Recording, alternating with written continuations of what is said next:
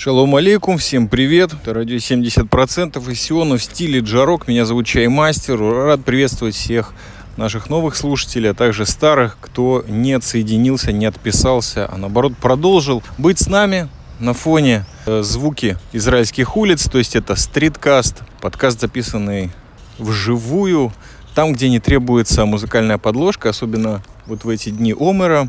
Привет и шалом алейкум всем тем, кто просто с нами. Во-вторых, хотелось бы принести всем тем, кто поддерживал радио 70% в эти нелегкие дни, месяцы, я бы даже сказал, с помощью Патреона, PayPal, комментариями, то там, то здесь, ну и, конечно же, бартером и различной технологической помощью. Это очень-очень важно, и мы благодарны всей группой вам, в том числе и некоторым участникам этой группы. А у нас на носу сейчас праздник. Очередной, заканчивающий череду бесконечных и не всегда удобных с точки зрения работы или ее отсутствия праздников. Вот сейчас праздник урожая через два дня или Шивот, то есть семь недель, которые разделяют дату Песаха или Пасхи до, собственно говоря, праздника дарования Торы еврейскому народу. 50 дней они в различных традициях тоже отмечаются. И вот сегодня по этому поводу я прочитал одну интересную вещь талантливого человека, фотографа, что для него праздник Шивот – это некий праздник вдохновения. И это очень круто. Мне как-то это сразу же запало в душу. Потому что действительно, ну если посмотреть на день, в который природа приносит первые свои плоды, над которыми ты так долго и упорно работал зимой, или, может быть, даже 9 месяцев. Ну, первые плоды после зимы, после дождей, после вот этой вот всей колбасни весенней. Да еще плюс в этот день весь твой народ, к которому ты имеешь то или иное отношение, даруется этому народу самый величайший духовный опыт – который может быть, и этим самым формирует этот народ из скопища племен или просто банд или других каких-то формирований в именно народ. Я не знаю, что в этом всем может не вдохновлять. По-моему, все. Ну и, конечно же, для многих из нас это все еще весна, вполне себе вдохновляющий сезон. В связи со всем вышеперечисленным я хотел бы поделиться с вами своим недавним опытом, скорее случаем, как я почувствовал себя художником. Я, чаймастер, почувствовал себя художником на самом деле. Знаете, ведь себя можно называть, и я, собственно говоря, называл, кем только не называл, и радиохудожником, и креативной личностью, и подпольщиком, жлоб-арта, и еще куча всяких прозвищ, всяких профессий, не будем вспоминать чаймастера, которые сопровождали меня все эти годы. В общем, всех не упомнишь, а многие не актуальны просто. Так вот, есть этот момент, когда ты чувствуешь себя, или именно в этот момент ты почувствовал себя художником, или, может быть, даже артистом, если мы берем его средневековое значение, и его очень трудно забыть, особенно если он так недавно случился. Можно себя ощущать средним, кстати, начинающим или там плохим, или недооцененным, или гениальным, но художником, однозначно человеком, который сделал что-то художественное, что-то связанное с искусством. Ты чувствуешь себя им, это объективно снисходит на тебя как знание. Сейчас вот день или вечереет, сумерки. Хотя всю жизнь ты, допустим, это отрицал в себе или, может быть, даже просто отказывался это принимать. Не могу сказать, что в детстве не был окружен всем тем, что требуется для воспитания некой художественности в человеке, потому что было очень много всяких кружков тех или иных. Летом было очень много мокрого песка на берегу Балтийского моря. Было много ракушек, пластилин, карандаши, материалов и инструментов был навалом. Вокруг, кстати, было очень много людей, работающих художниками, ну или вообще имеющих отношение к тому или иному искусству. И это, кстати, не всем выпадает, понимаю я. Да, в общем-то, всегда понимал. Вспоминаю два советских фильма, которые мне немного помогли в определении картинки. Вы знаете, всегда можешь что-то думать, но визуальный образ ты не отнимешь они тоже стоят иногда и тысячи слов, и, может быть, того самого момента понимания. Но вот два я момента не могу забыть до сих пор. Первый — это фильм «Гори, гори, моя звезда», с Табаковым в главной роли, если не ошибаюсь. Но больше всего мне там запал в душу художник сельский в исполнении Олега Ефремова, который просто смотрел на какое-то окно хаты завалившееся, и оно заполнялось мгновенно цветами, узорами, красками. Вот он очень молчаливый такой был персонаж, то, чего мне очень трудно и, наверное, уже недостижимо для чаймастера. Второй фильм — это, конечно же, «Господин оформитель». Роль Авилова, девушка с чехоткой, рука черная, браслет, не гранатовый, по-моему, жемчужный. Но это больше меня как-то подвигало к дизайну, что ли. Ну и нуару, и, конечно же, поиску скорее. Поиску внутреннему. То есть тут уже ничего не определяло художников, но просто это был такой очень мощный пример. Вот такие две картинки у меня сейчас в голове появляются. Ну и где-то вот после осознания этих картинок я и начал творить что-то дадоистическое, делать редимейды неплохие, с тряпками, перчатками, Э, кожей искусственной возиться, потому что это прежде всего отвечало зарождающейся во мне идеологии первой, наверное, серьезный анархизм. Потом был Израиль, академическое образование, дизайн. Но менее дизайна все-таки было больше поделок, фотографий, подкастов. И вот после какого-то срока, на котором получение образования закончилось, мне не хотелось делать ничего художественного вообще. Хотелось смотреть на холмы, сжимать в руке винтовку, ну, может быть, немножко заняться радиотеатром. Но и этому пришел конец, потому что я понял, что бедствовать и голодать дальше просто не хочется. По этой причине я забил на все и начал питаться, смотреть глазами на мир. Э, начал смотреть много кино.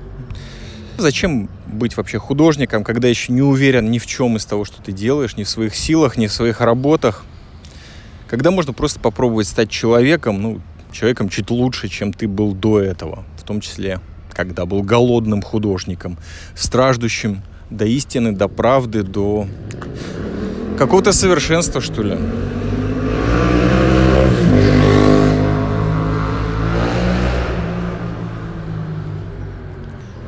такой вот начался период перформанса коммерческого или акционизма. Наверное, не то и не другое. Но два года назад все изменилось. Почву снова выбили из-под ног. Коммерцем стать не получилось. И осталось только вот очко смартфона, которым по привычке щелкал э, темы, да, темы, которые были вокруг, на улицах, внутри помещений, на побережье моря, в магазинах, да везде, собственно, где ходил. Потом начал ходить, кстати, больше по всяким социальным элементам и службам, смотреть еще больше тем, фотографировать тайком. Ну, в общем-то, это никогда не прекращалось. В конечном итоге вот эта вот деятельность, она заставила меня задуматься, а можно вообще любовь к людям выражать через творчество? То есть поддержку, может быть, даже. Через подкасты, через то, что ты говоришь и выражаешь, а значит, ты создаешь не только фотографии.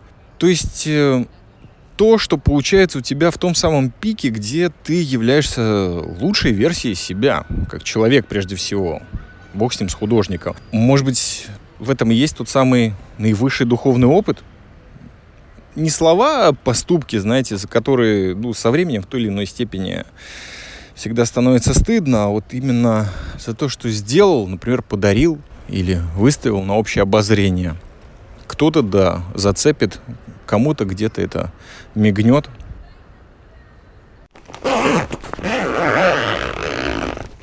Я не считал себя художником, в принципе, никогда, даже в шутку. Не было причин или, знаете, подтверждающих этот факт работ.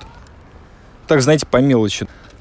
Ну вот около двух месяцев назад за одну свою фотографию пришлось посражаться – это и был тот самый момент, когда я по-настоящему почувствовал, что то, что я делаю, мне все-таки довольно дорого.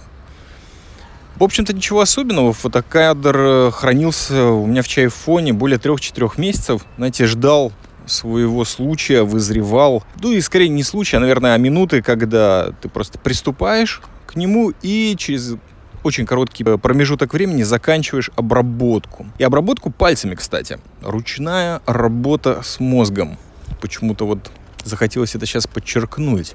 Надо обдумать будет на досуге. Фотка действительно вышла неплохой. В своем роде даже передающей уникальность момента жизни. Но, знаете, с таким налетом здоровой загадочности. Легкой, может быть, непритязательной и даже незаметной. И загадочный удар мне пришел с совершенно неожиданной стороны. Один друган показал фотку другому, чисто ради прикола. А тот, в свою очередь, очень сильно занервничал, так как в кадре была его нога. Ну, кроме ноги, там, конечно, было еще несколько личных для него предметов, о которых э, знала, ну, от силы, может быть, двое людей пока это все я не увидел своим глазом, у меня это как-то организовалось в некую композицию, и я, в общем-то, щелкнул. Как казалось, по мнению этого другана, эти предметы можно было сглазить. В общем, был поставлен ультиматум. Удали кадр сейчас же из Инстаграма. И все. Э, ситуация, в общем-то, абсолютно простая, но э, сложность состояла в том, что этот человек с ультиматумом бывший лучший друг, как говорил Фима из телесериала «Ликвидация». Тот самый, что, в общем-то, очень часто давал кров и подкармливал во времена нелегкие, голодные, когда искусства было много, а коммерции вообще ноль. И вот тут дилемма. Как бы и послать нельзя, и отказать сложно. Знаете, какой, позвольте, друг будет тебе указывать по поводу работы, пусть даже и фотки, которая, ну, ни в чем не раскрывает его анонимности, нигде не задела его чувств или личности. Просто такое вот тупое, неожиданное, главное, вообще ничем не обоснованное суеверие. Тут больше вопрос к себе. Кто я? художник, борющийся за свой принцип или там за работу, который, может быть, кто-то когда-нибудь, а может быть, прямо сегодня или завтра увидит и обратится, может быть, даже купит, э, выставит на тематическом вечере или ставит как иллюстрацию свою книгу стихов. Так было реально не теряя надежды, что это может еще и повториться. Или с другой стороны, ты уважишь друга, который, видимо, все края потерял в своем израильском хай-теке, ну или просто со временем, знаете, возраст ко всем подкрадывается. Заметно, незаметно. Ясное дело, что для него это просто фотка в инсте, и не более того. Это не моя работа, не мое творчество, ничего из этого. Но я удалил фото. Мы больше не друзья, и с моей стороны, как минимум, я ему больше ничего не должен. Теперь я думаю, что я должен только себе – продолжать выдумывать, фотографировать, записывать, делиться сокровенным или не очень, подшучивать над собой или над кем-то, испытывать сомнения. Вот что я должен. Большое спасибо вам за внимание. Всем счастливого и отличного шавуота, праздника урожая. Будьте здоровы, слушайте радио 70%, поддерживайте наш проект. Спасибо. Bukla da da